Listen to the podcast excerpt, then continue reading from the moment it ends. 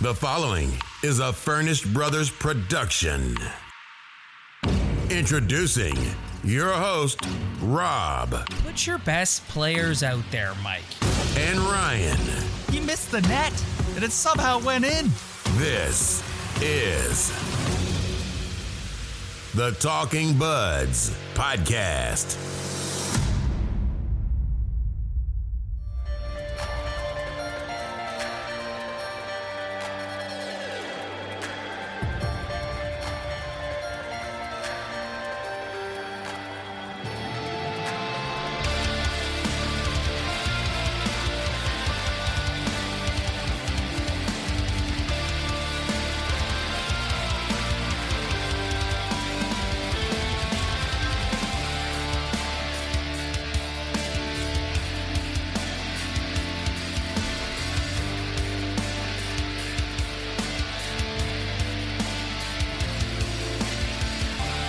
What's up, everybody? Welcome to episode twenty-one of the Talkin' Buds podcast. Happy trade deadline day to you and yours, but more importantly, Ryan, happy belated birthday to you. Thank you, and I promise you this morning when Trade Center started, I was not up and I was not watching. You weren't watching? Oh, you know what? I was up getting ready for work and I flipped on the Sportsnet trade deadline coverage just to see it kick off at eight a.m. Well, to be fair, I'm like a car guy, so like I'm usually in the car. I got the fan on, I got T S N ten fifty on, so maybe I wasn't watching it on T V, but I was I was keeping up with it over the over the radio. So it was quite the day.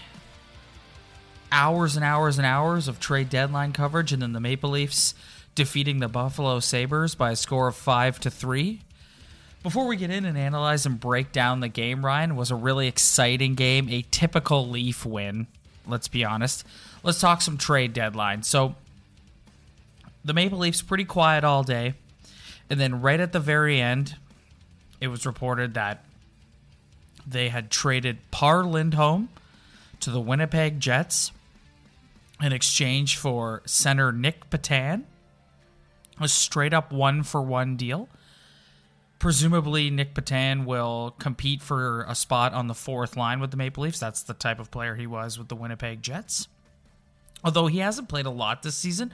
When you pull up his numbers, he's played thirteen games, has two assists. So he he really hasn't seen a lot of ice time this year.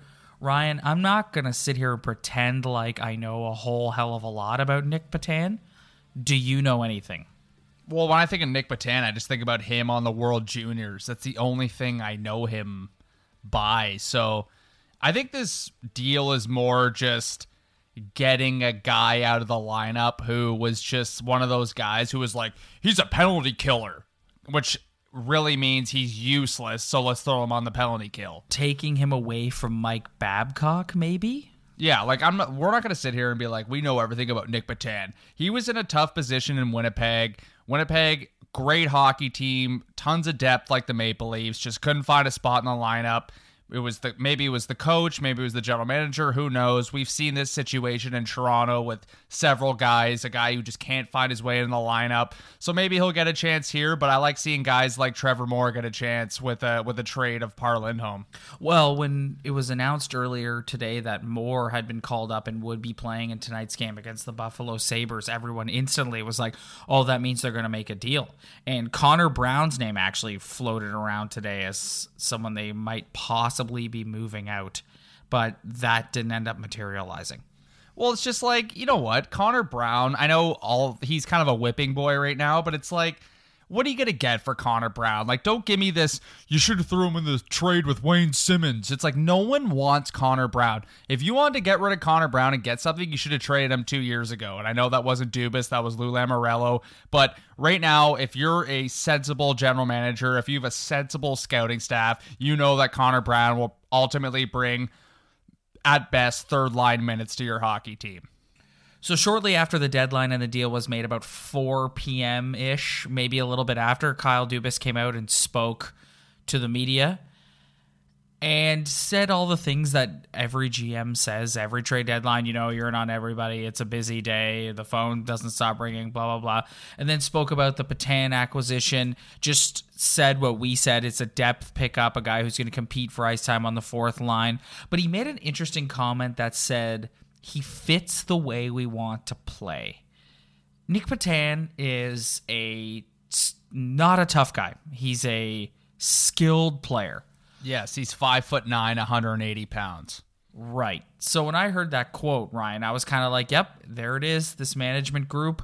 You've heard me say it for weeks and weeks. This isn't a, um, a group that buys into the whole toughness narrative. This management team is about skill and speed and possession and the analytic side and the analytical way of thinking, right? So I was like, yes, this makes sense that they would go out and get this. But then tonight, during the first intermission, Bob McKenzie reports that the Leafs were actively trying to pick up Wayne Simmonds from the Philadelphia Flyers, who ended up going to the Nashville Predators, or Michael Furland, but the price was just too high. So to your point earlier, I'm sure Connor Brown was part of the deal they were offering, and both those teams were like, no. But that contradicts the whole, this management team doesn't care about toughness way of thinking that I was thinking. So did that surprise you to hear that? That definitely surprised me to hear that. Well, you know what? Like, Wayne Simmonds, I know people, like, when you, you think about grit and you're like, hey, let's get Wayne Simmonds. He's a tough guy. I'll drop the gloves. But let's not forget, Wayne Simmonds is one of the best power play scorers in the National Hockey League. He has been for the past couple of years now. So when you're picking up a guy like Wayne Simmonds, you're not just picking up a grit guy. Like, this is a guy who can also, like, put the puck in the net and can contribute on your power play and can contribute offensively. So that would probably be like, he's, he's to me, there's a big difference between Wayne Simmonds and Michael Furland. Michael Furland has proved nothing in terms of contributing offensively in this league. And Wayne Simmonds playing for the Flyers, all he's really done is could show that he can pot a bunch of power play goals and get a bunch of power play points. So I think those are two different hockey players.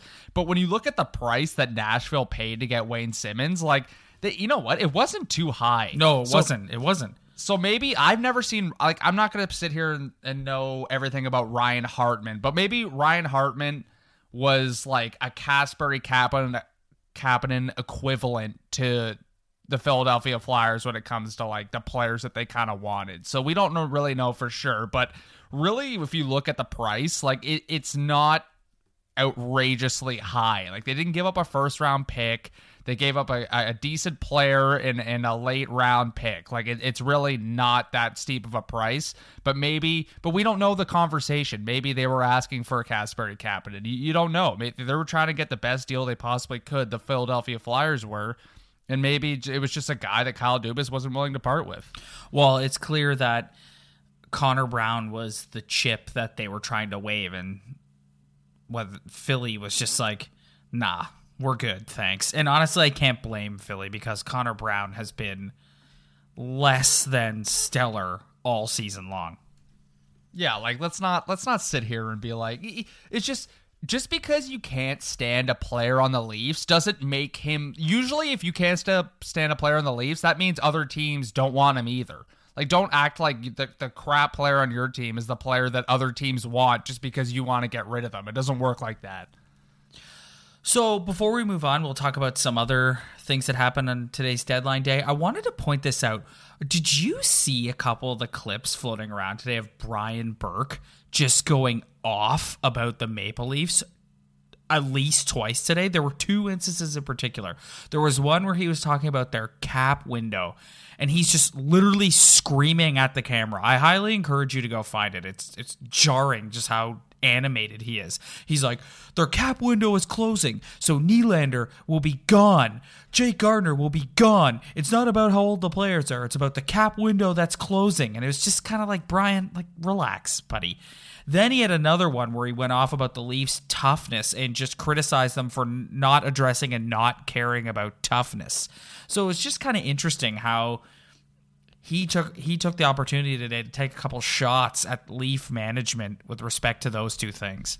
Well, when he, whenever Brian Burke offers a take, you got to just kind of like, you know, like you respect Brian Burke because he's been in the league so long. He's seen every situation. You can't just discredit him because you think he's an idiot. Like, the guy has a ton of experience. He's run a lot of hockey teams. He's been a general manager for multiple hockey teams, but he had a sour time in this city. Okay. Like, let's not pretend that didn't happen. And he can go on the radio all he wants and say, oh, well, the people just chirp me because they think I'm sour about the Maple Leafs, and he can deny it. But we, deep down, you always have some sort of feeling about a hockey team that you that fired you or just let you go of your job because you didn't do your job.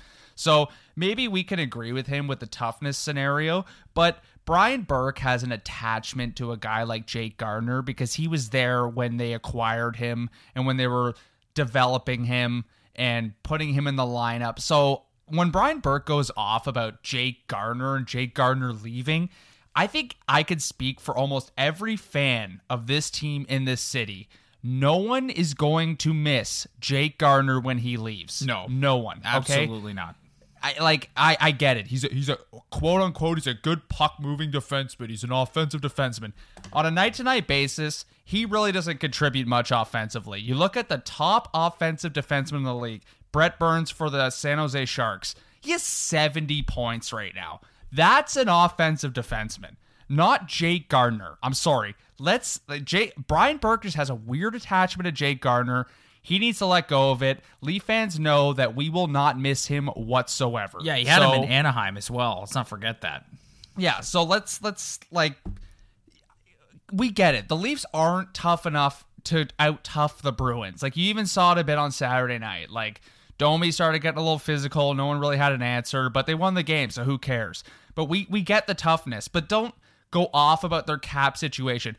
Every good hockey team, the Tampa Bay Lightning, they're in a cap crunch right now, too. Like, it's not just the Leafs. Like, I don't believe in this one year we got to win the cup this year window.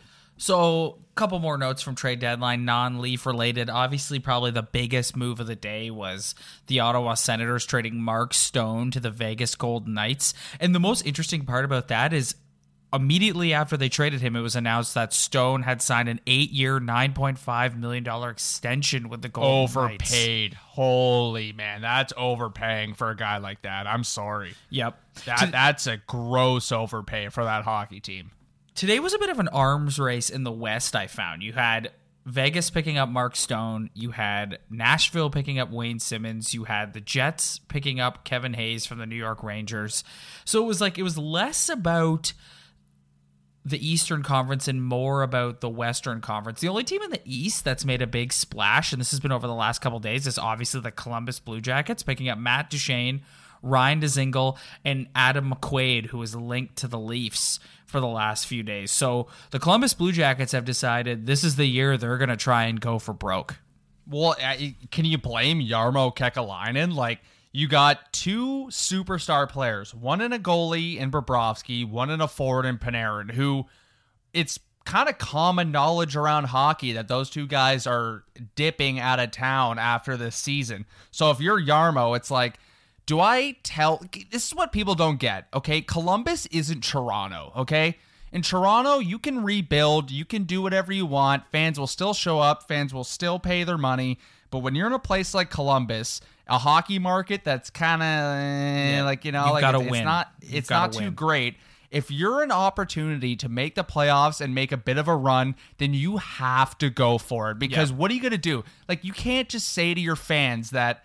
Like, that's a that's a college football town. Like, that's an Ohio State Buckeyes town, okay? This isn't a Columbus Blue Jackets town. So when you have a chance to go out and go far in the playoffs and do something, then you have to take it. So I have to really, really respect Jarmo for going out and adding to his team and giving them a shot to go deep in the playoffs. Do you like their chances? Well, right now they're still like fighting for a playoff spot. Like, let's not pretend they're they're they're like gone in that division. Like, they're still fighting in that wild card race with Carolina and Pittsburgh and Montreal. So they have to make the playoffs first. They're currently sitting at seventy-three points. I think they'll be fine. Like, I think they'll make the playoffs. One thing you like about that McQuaid ad is that's just more. They're already a tough team. They're a big team that could hit you and Be physical, play a physical style. So if you add McQuaid, that helps to it. And then, yeah, Dzingel and Duchene.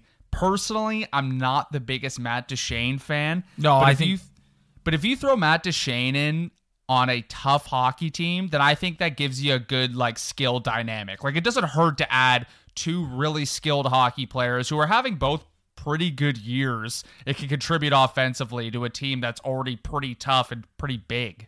I'm with you on Duchene. I he's definitely a complementary piece as opposed to like a stud that you can build around. No doubt about it. Yeah, one hundred percent. But like his skill set comes off as a guy you can like build around, but we've he's been in the league long enough and you know now that like this is a guy he's not going to take control. He's a guy you can really chip in offensively, but if he's not the main guy, it really helps him push him down to the depth chart a little bit. But if you look at their center ice position, like it's still not really that strong, but I think they're going to make the playoffs. I think they're going to be just fine. I, I have to, I have to get the, this little, little dig in here, Ryan. The Edmonton Oilers did a whole lot of nothing today. So as far as I'm concerned, unless some sort of miracle drops out of the sky that no one sees coming, the clock is on them. We are counting down the days until Connor McDavid goes to management and says, get me out of here. Well, it's just like, they've done enough. Like, they're just trying to recoup Peter Chiarelli's mess of contracts that that guy signed. They, they're right up against the cap, and they're brutal. Like, oh, yeah, if you brutal. Look at the West, like, really, they're they're they're not they're not going to make the playoffs, but they're not like dead last. But if you look at the the bottom teams in the N H L, like they, they could have a chance of in that lottery to of getting that top position again. Like, don't don't rule that out, man. Like they like they could luck in again. You never know. Right. The last time they're currently sitting third last in the N H L. The last time they won the lottery when they got Connor McDavid, they finished third last in the N H L. Yeah, like this is a very lucky hockey team. No one in Canada, other than the people who live in Edmonton or people around the country who are Oilers fans, want to see that team win the lottery again. You had your chance. You traded away. You're looking for wingers. You traded away your two scoring wingers for nothing. So I hope they don't win that lottery. And I'm not surprised they didn't do anything today because they're brutal. They're up against the cap and... You know what? They had it coming to them, signing all those guys to ridiculous contracts.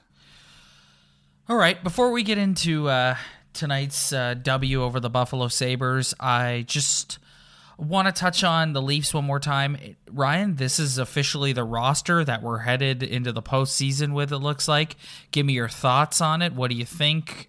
Are you happy? Are you not happy? What are your overall thoughts now, including the Nick Patan acquisition? Well, we don't know what Nick Patan, like we, we can't sit here and speculate if he's going to be added on the fourth line or not. I think today the top nine, nothing's changed. It's the same top nine. Kadri's injured. We're seeing a, a bit of Nylander at center, but I think getting rid of Par Lindholm. Yeah. Par Lindholm was a good pro. I'm famous for the second episode hold on, hold on, or third hold on, episode. Hold on, hold on. What was Par Lindholm? It's good bro. Good player. He's a good veteran. He's got a good family. He's got a couple kids at home. He's got to take care of them. Oh, yeah. But it's just like, you know what? Like, I respect penalty killers. I, I've, like, you need a good penalty kill. The Leafs penalty kill is not that great right now. But it's it's sometimes when a player, you can't find a specific role for him, you go, you know what? You could play the penalty kill. But I think getting rid of Par Lindholm and having Tyler Ennis, Trevor Moore, or even Nick Patan on that fourth line is going to improve that line offensively. And you saw it tonight. They contributed with two goals. And it's just, it. I think I think the fourth line's improved. And say what you want about the fourth line. Like, yeah, Freddie Gauthier only had seven minutes tonight. Trevor Moore only just had below seven minutes of ice time. But that was a very efficient, productive seven minutes of ice time those guys had tonight. All right, Ryan. Before we get into tonight's big five three win over the Buffalo Sabres, I just want to touch a little bit on Saturday night's come-from-behind W over the Montreal Canadiens.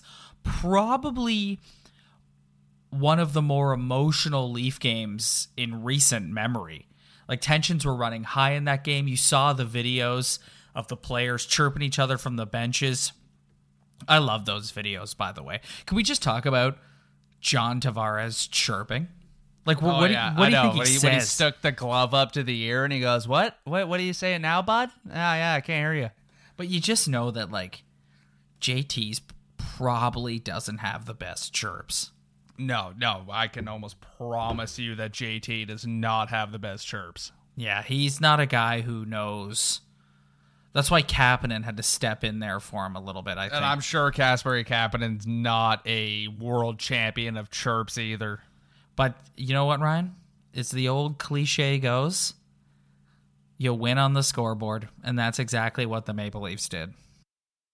Well, to take a little side note for a second, with the whole trade center thing, you know, I was listening to the radio this morning, and they had callers in trying to fill in time, and one guy comes on, he's like, you know what? The Maple Leafs should be absolutely embarrassed on how they played on Saturday. They got absolutely pushed around.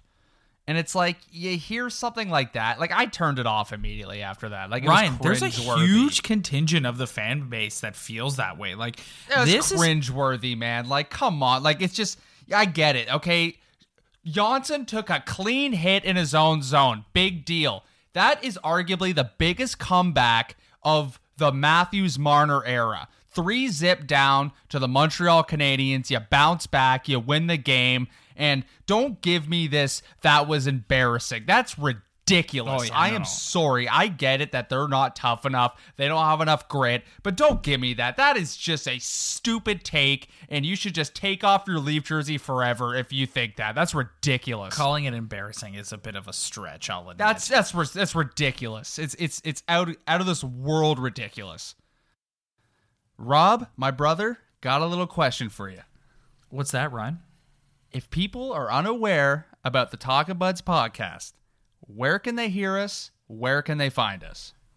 Well, Ryan, they can hear the show on iTunes, Stitcher, TuneIn, and YouTube.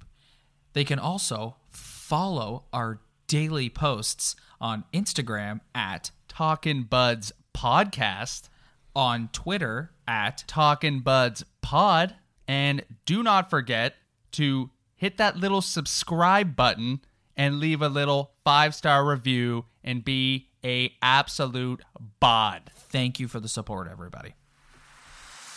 Now, let's get back to the Toronto Maple Leaf podcast for all the buds. This is the Talking Buds Podcast.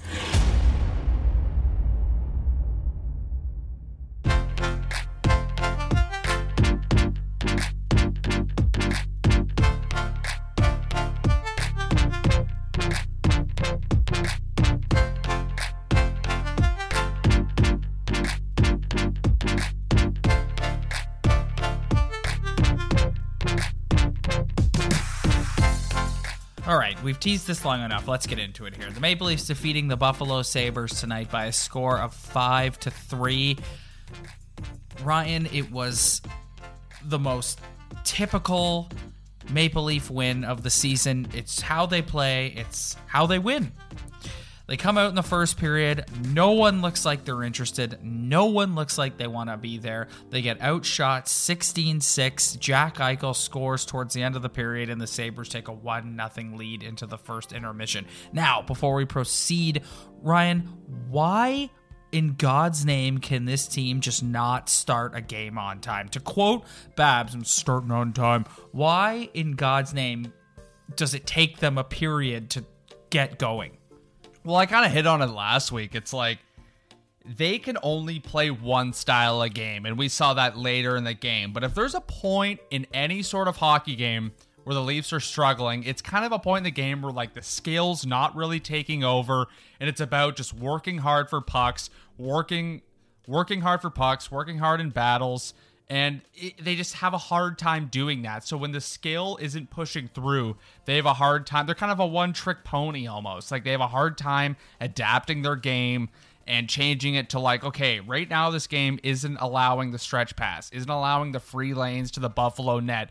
So what you got to do is change up your style a little bit, win some puck battles, get the puck to the net into some dirty areas, work hard, but they really have a hard time doing that, and that's kind of the story of the season. So when things aren't going well on the skill side, they're not getting those stretch pass breakaways or two-on-ones or odd-man rushes, then they really have a hard time adapting their game to that hard-working style. So I feel like that's why sometimes early in the game, when it's not so open and free, they have a hard time because they don't really have that like edge, that work hard ability to score those dirty goals or win those dirty battles. So I feel like that's why they sometimes they struggle coming out of the gate. Five straight games in which they've allowed the first goal to their opponent. Yeah, like it's just that it's just it's just not coming out to play. It's just not like sometimes like you just got to come out early. Sometimes you got to work a little harder than. The skill doesn't always come. The stretch passes don't always come. Like, you got to work for them. You got to open them up. It's like in football. If you just pass the ball all game, then the the, the defense is going to know that they're going to have to adjust their defense to stop the pass. If you run the ball and the it's successful, then it's going to open up the pass game. And that's why I feel like with their grit and toughness, sometimes you just got to work a little bit harder to get those great opportunities you're looking for later in the hockey game. Ryan, what comes before the skill? The will. The, the will before the skill. Yeah. The will before the skill. And it's lame, and it's a hockey cliche, and you gotta work hard. You may have all the talent in the world, but if you don't work, it's not gonna come easy.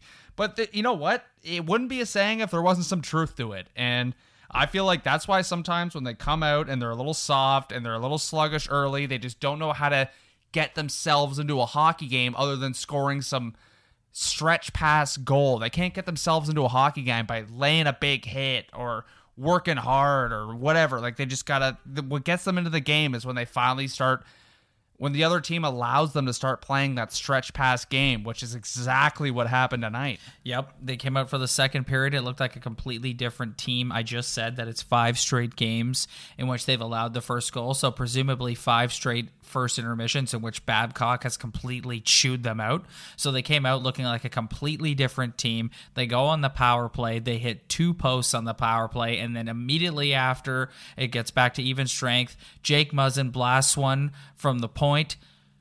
Johnny T tips it. We got a tie game. One minute and thirty-six seconds later, Auston Matthews scores his thirtieth goal of the season. Seconds after that, the M V P of tonight's game, Freddie the GOAT, makes it three one. The Leafs score three goals in two minutes and three seconds.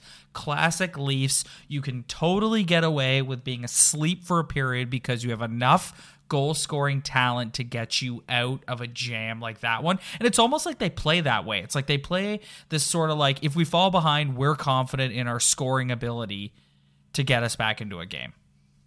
Well, yeah, it's just, it's just, we, again, we hit it on last week. It's, it, the Buffalo Sabres, after the first period, allowed the Toronto Maple Leafs to play their game. And that was stretch pass, find a guy streaking down the neutral zone into the O zone, and you see what happened. Boom, boom, boom, boom, boom. Lucky bounce to Matthews. Tavares working hard in front of the net. But then you saw it on Tyler Ennis' goal. It's like, there's Tyler Ennis streaking up the ice, gets a good pass, comes in, finishes.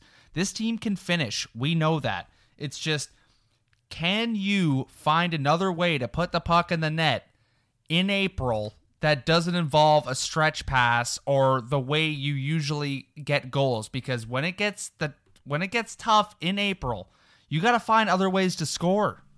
Who got the assist on Tyler Ennis' goal to make it four one? Freddie the GOAT. Yes, he did. Freddie the GOAT took note of the Nick Patan acquisition today and realized, oh my God, this guy could potentially take my job, and had one of his better games of the season. Co- No coincidence, Jonas Siegel tweets immediately after that Trevor Moore has assisted in all three of Freddie's goals this season. And Trevor Moore's only played seven games this year. So to your earlier point, this bringing up Trevor Moore is long overdue. Bob McKenzie said during the intermission, this is the management and Babcock feel he's earned this promotion. And man, I love the guy. He he's he better be in the lineup every game as long as he's healthy for the rest of the season, in my opinion. Well, I don't want to be smartest guy in the room because on this podcast, through all the episodes we've done, I've been wrong a lot. But I've been saying all year that every time I've seen Trevor Moore on that fourth line, even if even when Par Lindholm was on the other wing, forget Ennis, even when it was Gautier, Lindholm, Moore, Trevor Moore made an absolute monumental difference in that line because he brings speed and he can also bring skill. And when he's on that line, he just brings a totally different element. And tonight was the perfect example of what that guy does when he's on that line. So Leafs go up four one. We start to kick our feet up. We're like, we're going to run away with this. And then boom, Sam Reinhart scores on a five on three. Yeah, it was a tough one. Five yeah. on three. Like, what are you going to do? Yeah. Like, it's like, makes, you know, makes it four two. So you're like, Zaitsev okay. Zaitsev takes the penalty. Oh, thanks, Nikita.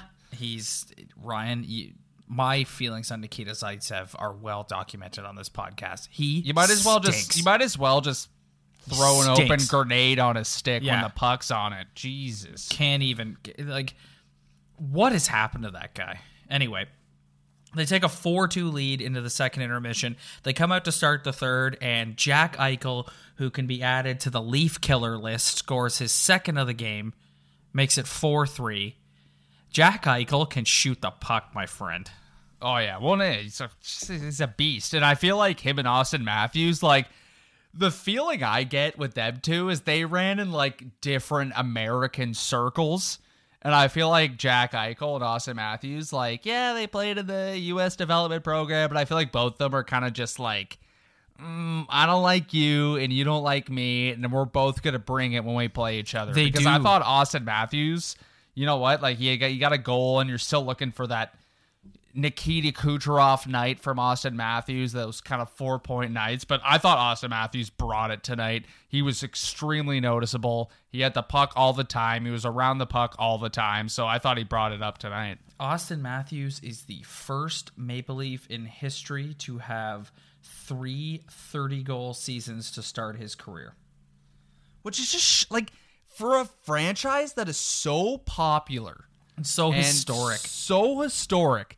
If you look at when the original six ended till now, like, what? It, honestly, it's been a joke, man. Like, it's been a joke. How could you not have one guy score thirty goals in his first three seasons? That shows you the, just the awful draft yeah, and development. You just took the words. You just took the words that right this out of hockey team has had for for decades. And I get that. This kind of era of the if the league is more about drafting and developing and how young guys are taking over. But if you look at other great teams across the decades, they drafted their players and they came up and they were superstars for them. And if you look at this hockey team over the past couple decades, like it, it's been it's been borderline atrocious when it comes to drafting and development. Oh, it hasn't been since until Brendan Shanahan came in here that the drafting and development has actually done anything. Like, my whole life as a Leaf fan, I never remember them drafting somebody and them developing into a star until this new modern era with the Shanahan plan. Like, never. Yeah, it, well, it, to be fair to, to, to guys before, like Nazem Kadri, they draft him, develop him. Morgan Rielly, draft and develop. So they've done it over the past, like, ten or so years. But how can you go for that many years and just not have guys that you've drafted and developed have this kind of success? Like, even like you th- you think about Morgan Rielly in the Norris race this year. Like, his name's brought up all the time. Like, how is this hockey team, like, not have a defenseman who's won a Norris in the past couple decades? Like, it's just unbelievable to think about. It is unbelievable to think about. Anyways, let's finish off our wrap-up of this game. So the Leafs holding on, four three. two forty-five left in the third period. The undisputed M V P of the Maple Leafs, Freddie Andersen, absolute larceny, to quote Joe Bowen, on Dahlin to keep the game at four three. And then, boom, Kasperi Kapanen goes back the other way, shorthanded, scores to make it five three. And that is your final score. Ryan, we could literally name this podcast the Freddie Andersen Show. There's just... if. We all love Matthews. We love Marner. We love Johnny T. We love Willie. We love Naz. We love all the stars. But it's just like, man, this team is not anywhere close to the team they are without Freddie back there. Yeah, he made a that save he made on Pominville too in the third period. That was that was ridiculous. Did but. you see the accidental like jump cut that they had to the panel and O-Dog, yeah, yeah, yeah, yeah. O-Dog's face was yeah. just like, oh yeah, yeah, that was amazing. Yeah, yeah, that was hilarious. But this, but like again, we we come back to the stretch pass. It's like if you're gonna play the stretch pass chance for chance game, then that means well, you're that's the game they want to play. Chances. Yeah, that's that means you're trading chances on both ends, and that means your goalie has to come up for you massive when it's his turn to make the save. And that's it, it, to me, it's crazy. We don't really we haven't really talked about this much this year, but in the past with Freddie Andersen, there's always been those stretches where people have been like, ah, Freddie, whatever. But I feel like this year he's hit a point where he's kind of bulletproof with the fan base. He's a legit Vezina contender, in my opinion. Yeah, like he he's kind of hit bulletproof status with the fan base. I th- I don't think once all year I've heard murmurs about Freddie Andersen's performance, because people are starting to understand that if you don't have a guy like him back there, like this hockey team's nowhere. No, like, you got I, I no just, chance. You got all the talent in the world. I get it. Tons of skill. But if this guy doesn't stop those chances and this chance for chance type of hockey that the Maple Leafs play, then you don't you don't have a chance to win anything. Ryan, he makes two to three ten-bell saves a night. A night. Yeah, it's, it's their defense, like he's got he's got Nikita Zaitsev and Jake Gardiner in front of him. You're not winning anything unless you can make those big saves on a nightly basis, and that's exactly what Freddie Andersen does. Yeah, honestly. But I got a question for you quick. All right, lay it on me. Okay, looking at the ice time tonight, we everyone, the ice time has been a big, there's been tons of storylines this year. There's been the power play, Ron Hainsey, all that. But you look at the ice time again tonight, and Auston Matthews is at eighteen, just over eighteen minutes a night. So where are you at with the Auston Matthews ice time? Because there's guys like Mark Scheifele out there who are getting twenty-one minutes a night. Tons of top centers getting more minutes than he is. So where are you at with the Matthews ice time debate? How much ice time did John Tavares have? I believe John Tavares just had over twenty minutes of ice time. So it's relatively even with Johnny T. So that that doesn't bother me. Uh, it's just, I don't know, man. Like, it, it all comes back to, to Babcock and his his weird methods. Listen, if he wants to roll along the regular season doing this, that's fine. But when you get into the playoffs, if Matthews is still going to be under twenty minutes, you're not going to win. Like, I'd like to have... Like, I'd like to make a special shout-out right now to Brian Hayes on T S N ten fifty, because he made, he made the point that I wholeheartedly believe last week, okay? If this team is going to do anything in the postseason, it's not going to be because they go and get a tough guy who plays eight minutes a night and drops the mitts every now and then. It's going to be because Auston Matthews, Mitch Marner, John Tavares, Willie Nylander, Nazem Kadri decide they're going to take over a game. Morgan Rielly, all those guys decide they're going to take over a game. And so Babs has to know going into the postseason that that's how he's going to win. So if you're going to keep throwing Freddie the Goat out there, which I don't think he'll do. If you look at his track record in the postseason, he doesn't really roll that fourth line very much. But like... You, you, your studs are going to be what wins games for you in the postseason. So if this is just you're trying to evenly distribute the ice time in the regular season, fine. But come playoff time, those horses are going to be what gets you to the promised land. So it, I'm going to have a serious problem if Auston Matthews is below twenty minutes a night in the playoff. Unless he stinks, which I don't see coming. I'm going to have a serious problem if he's under twenty minutes a night in the postseason. Yeah, like, uh, well, correction on me. John Tavares was just over nineteen minutes tonight. So there you so go. It's basically it was, a, even. It was a minute's difference. But are you in the camp of, like, this guy's making eleven point six three four million dollars a year, so... If you're going to pay a guy that much, then you better put him on the ice for twenty-one minutes a night and see what he can do. Because personally, for me, I'm kind of in that camp too. So am I, but he's he's a here's the thing. He's a kid, and I don't think Babcock likes his play in the defensive zone. He's never come out and outright said that. But if Babcock is keeping his minutes limited like that, there's a reason for it. And when I watch Matthews play, he does get a little... questionable in his own end. So I'm trying to understand what it is that Babcock sees that prevents him from putting him out there more. So that's the only answer I've been able to come up with. So he's still a kid. He's still young. He's got to work out those kinks in the defensive zone. But come playoff time, man, I, like I just said, I could see that going up because that's how they're going to win. Yeah, no, I, I'm with you and Hayes on that for sure. Like it's, it's like, let's not pretend adding a fourth line grit grinder is going to drop the glove. It's going to change the whole complexion of that first round. No, it's going to be the big boys and deciding they want to step up and contribute and win that series. That's my whole thing with these guys who are just so like adamant about the toughness thing. It's like, listen,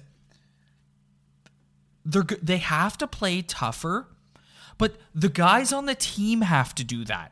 Like you saw the clip of the game in Montreal the other night of Matthews shoving Shea Weber on his ass. And it's like, yes, that's what we need. It's like, you, you can't go get like Adam McQuaid was everybody's favorite. Like we're going to get Adam McQuaid. It's like, one, whose spot is he going to take in the defense? I, t- you tell me, I have no idea. Two, sticking him out there. Sure. He drops the mitts every now and then. It's like th- the Leafs, they're going to beat Boston because they, they're going to be first on pucks. They're going to outskill them. They're going to outwork them. They're going to win battles. They're not going to get intimidated and let guys like Brad Marchand get in their head. That's how they're going to win. They're not going to win because they're, they're going to go get Adam McQuaid and he's going to punch Brad Marchand in the face. Like, that's just, that's, that's not how it's going to work. So, like, sorry to burst your bubble, folks. I'm somebody who's, listen, I'm not a hater. I'm somebody who's like a proponent of like, yes, you need to be a little tougher and you need to have more of a mean streak, but these guys in that room have to develop that within themselves. Bringing in an outside person to just play on the fourth line and fight is not going to make a difference. Sorry. Yeah, and you heard, and if you did get a chance to listen to Kyle Dubas on T S N ten fifty today, do his interview, he was saying that he wasn't going to compromise talent in his lineup for hypothetical grit or toughness or a guy who can drop the gloves. And this is this team's philosophy. Like, we just have to get used to that. Like, it's just, if you want them to go out and act like the the Flyers, the seventies, eighties Flyers, that's just not the way this team's going to operate. We would all love to see some guy be tough as ever and go drop the gloves and beat the crap out of someone, but we know that this is not how the N H L works. Or if you're just talking about grit and toughness and Tom Wilson kind of hockey playing ability, this hockey team isn't going to play like that. So we just have to get over it and just hope that this hockey team can use their strengths to their advantage to win that, to win a couple of rounds in the playoffs or even win that first round. Ryan, what time is it, buddy? Bums and beauties. It's time to find out who's a bum and who's a beauty. Take it away, buds.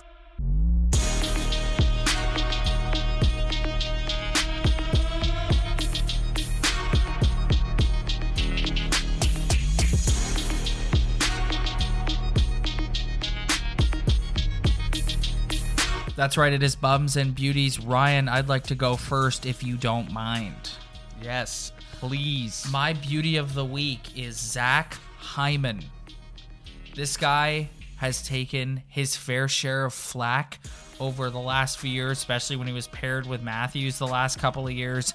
I don't see nearly as many people chirping his role in the top six anymore. He brings it every night. He is one of, if not the hardest working guy on the team. He scored a few big goals lately. He got the big go-ahead goal against the Habs the other night. I just, you know what? Say what you will about him. Is he the most skilled guy in the world? No, but he, that guy brings it every single shift. And no one is saying anything about him being on that line with Marner and Tavares. They are the Leafs' top line. So Zach Hyman, you are my beauty of the week. Yes, good pick. Zach Hyman leaves a little bit to desire offensively, but you cannot deny that this guy brings it every single shift. And he even mentions that in a Sokoloff Lawyers commercial on, on the radio. He always grinds in the corners and gives one hundred ten. He sure does, Ryan. Yes. Okay, my beauty of the week is Trevor Moore. Oh, even though he hasn't been in the lineup, it's really only for tonight. But personally, I'm a huge fan of this kid, and I'm a huge fan of a guy who isn't a high draft pick, a high first rounder, and a guy who just works and works and works and skills and skills and skills until he is so successful in the A H L that you can't even ignore his success and bring him up to the N H L. In the small sample size we've seen this guy so far earlier in the year, he was really impressive, and he came up tonight, and he was really impressive again. And I know he only had seven minutes of ice time, but sometimes that seven minutes can make an absolute huge difference in a hockey game, and it did tonight. And I think this guy is going to stick around. I think he's going to be on this hockey team. He's one of those guys who you're going to have to plug into one of those winger spots because you're going to lose a couple of guys because of the salary cap. So I'm going to give this guy his respect. He's my beauty of the week because he's just one of those hard-working individuals who's earned his spot on this hockey team. Let's give a special shout-out in the Beauty of the Week segment tonight from both of us because he, he'd never get picked otherwise, so let's give him his due right now. Freddie the Goat had a great game tonight against Buffalo. He deserves a pat on the back. He played very well. Attaboy, Freddie. All right, Bum of the Week. The last few weeks I've gone off the board and taken like a non-Leaf and done a like around the league thing, so tonight I'm going to bring it back in and pick a Leaf. Stop me if you've heard this before. I won't go into a huge rant. You've already heard me say this a million times. Nikita Zaitsev stinks. Just brutal. I'm over it. I'm over it. I'm over it. Kyle, find a way to do something about the Nikita Zaitsev problem in the offseason, because this guy is just drives me insane every time I watch him. He makes, you know, the only positive about Nikita Zaitsev is he makes me forget about his partner, Jake Gardiner, because he's just so brutal night in and night out. Nikita Zaitsev, congratulations. You are once again my bum of the week. Yes, honorable. I, I second that, honestly. Like, just the guy's brutal. But my bum of the week is...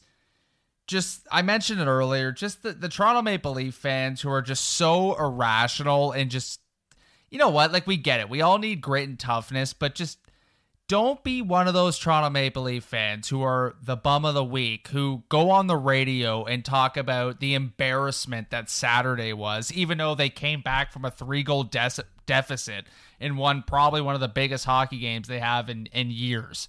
Like, just don't be that guy. Like, we... me and you do this podcast and we want to be rational Leaf fans and we get their downsides. We get their upsides, but don't be a super fan or a fan of this team and call into radio shows and just be absolutely irrational and ridiculous. So all those Leaf fans who just cannot be pleased, always looking for something that they don't have and don't see what they actually have and just always look for that great, better thing that they want and just ignore everything that's in front of them, you're my bum of the week. Well, it's like, again, it it comes back to like the whole toughness thing, because that's that's what these these types of people go on about. And it's just like, I get that like you get frustrated with the whole toughness thing, but it's like, guys, going out and getting an Adam McQuaid, they're not going to beat Boston because they went and got Adam McQuaid. Like, they're going to beat Boston because Auston Matthews decides, I'm going to be first on every puck in the corner. Mitch Marner decides, I'm going to be first on every puck in the corner. I'm going to skate my ass off and skate circles around this slower Boston team. That's how they're going to win. They're not going to win because they go and get somebody who plays eight minutes a night and fights. Like, it's not going to happen. So it's and, just like, that's it's the like, thing. And it's like, don't bring up Tom Wilson. Count on one hand how many Tom Wilsons there are in the N H L. There's one other. His name's Ryan Reaves, and that's it. And even then, Ryan Reaves, tough guy, but Ryan Reaves doesn't have sixteen goals like Tom Wilson does. Tom Wilson's a bit of a unicorn in this league right now. He's a guy who can lay the body, scare everyone on the ice, and can also pot twenty a year, even after being suspended for like fifteen games, okay? So that's a unicorn. Don't go out and make comparables for other hockey teams. And I agree with you. Getting one guy isn't going to change your whole dynamic. It's the way that some teams are built. It's just The way they've drafted, the way they've traded, the way they've signed free agents, it's all come together in kind of a, a gritty skill that some Leaf fans are dying for. But this is not what this hockey team is. And maybe getting one guy to throw drop the gloves one time would be nice, but it's not going to decide a seven-game series against any hockey team in this league.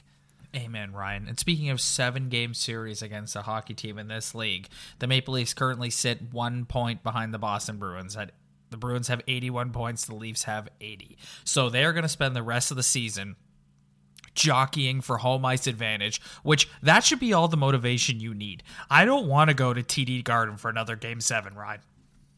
No, I don't either. And it's just, at the end of the day, we want home ice advantage. But even if you don't get it, you got to just bear down and win a series. Last year, if we think this Maple Leafs team is better than they were last year, they got to seven games with that hockey team last year. And honestly, me and you both thought they didn't play that well in that series. They got dominated for most of that series, but yet we were leading going into the third period of that game seven. So let's not just like, like you got to slay the dragon at some point, whether it's home ice, not home ice, you got to slay the dragon. All right, so we've got a three-game and four-night stretch coming up this week, Ryan. Wednesday night, my man, Mac T, and the Edmonton Oilers come to town. I should say Connor McDavid and the Edmonton Oilers, but uh, everybody who's listening to the show knows how much I love Craig McTavish and Kevin Lowe and Bob Nicholson. So the Edmonton Oilers brain trust comes to Scotiabank Arena to take on the Maple Leafs in what is, will, as long as they play for these two teams, will always be billed as Matthews versus McDavid. Oh, yeah. And, and McDavid's coming off his, his two-game suspension, coming back to his hometown, so he'll be fired up.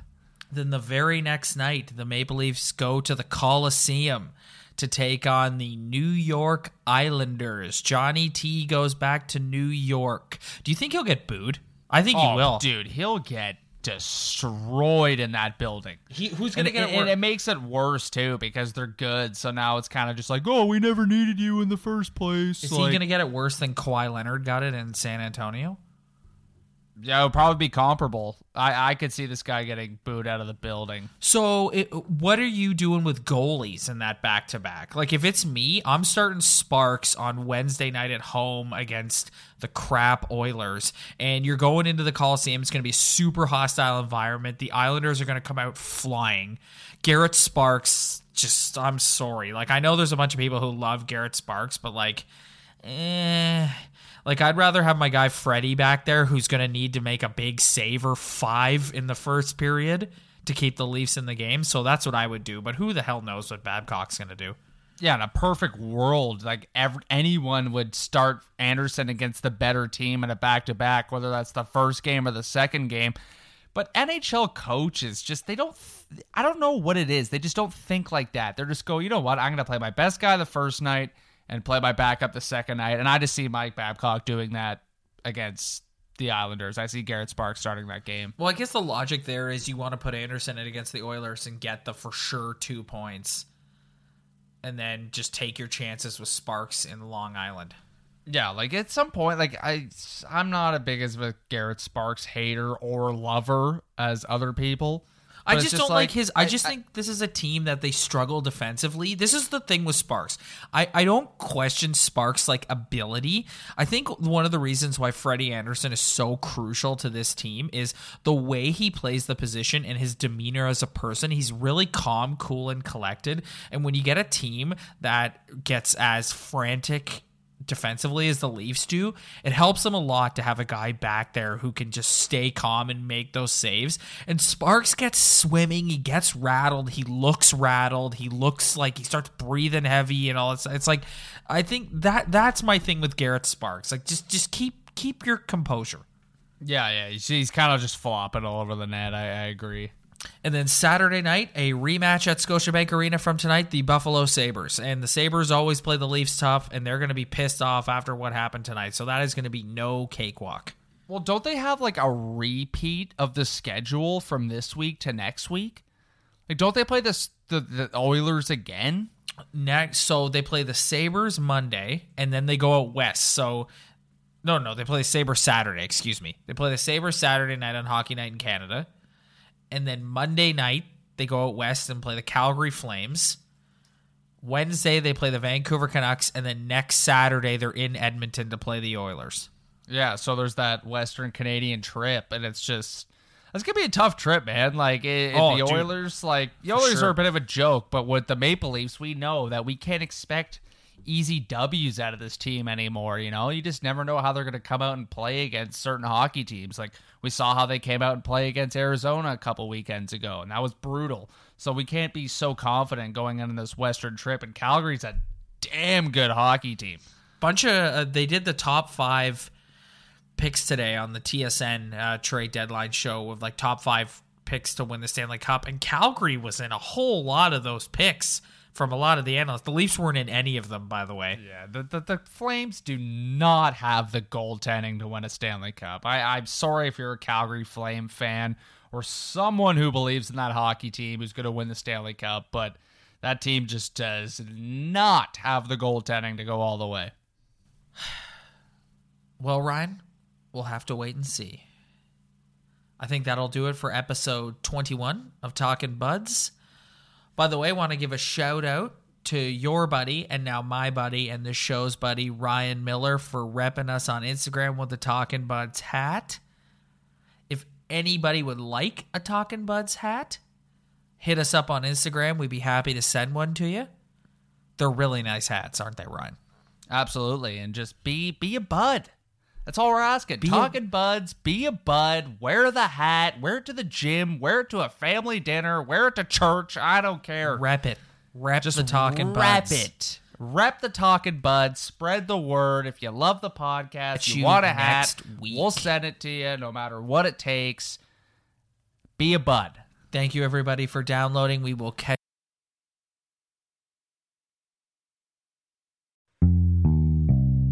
Come on. Let's go to the Blue Hotel. I wanna live at the Blue Hotel. The podcast that goes everywhere the imagination dares. It's for the open-minded, the pleasure seeker. It's Jeff Woods with the new podcast about relationships and sexuality, theme-based with special guests. The Blue Hotel Hotline, and every episode climaxes with an adult bedtime story.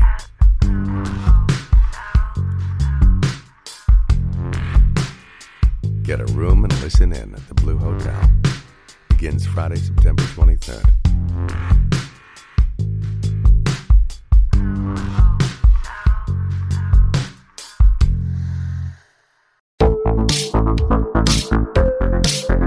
Hi, I'm Connie Teeson, the host of Broadcast Dialogue, the podcast. We focus on Canada and the challenges facing Canadian radio and T V, as well as highlighting those moving the industry forward from podcasting and streaming to new broadcast tech.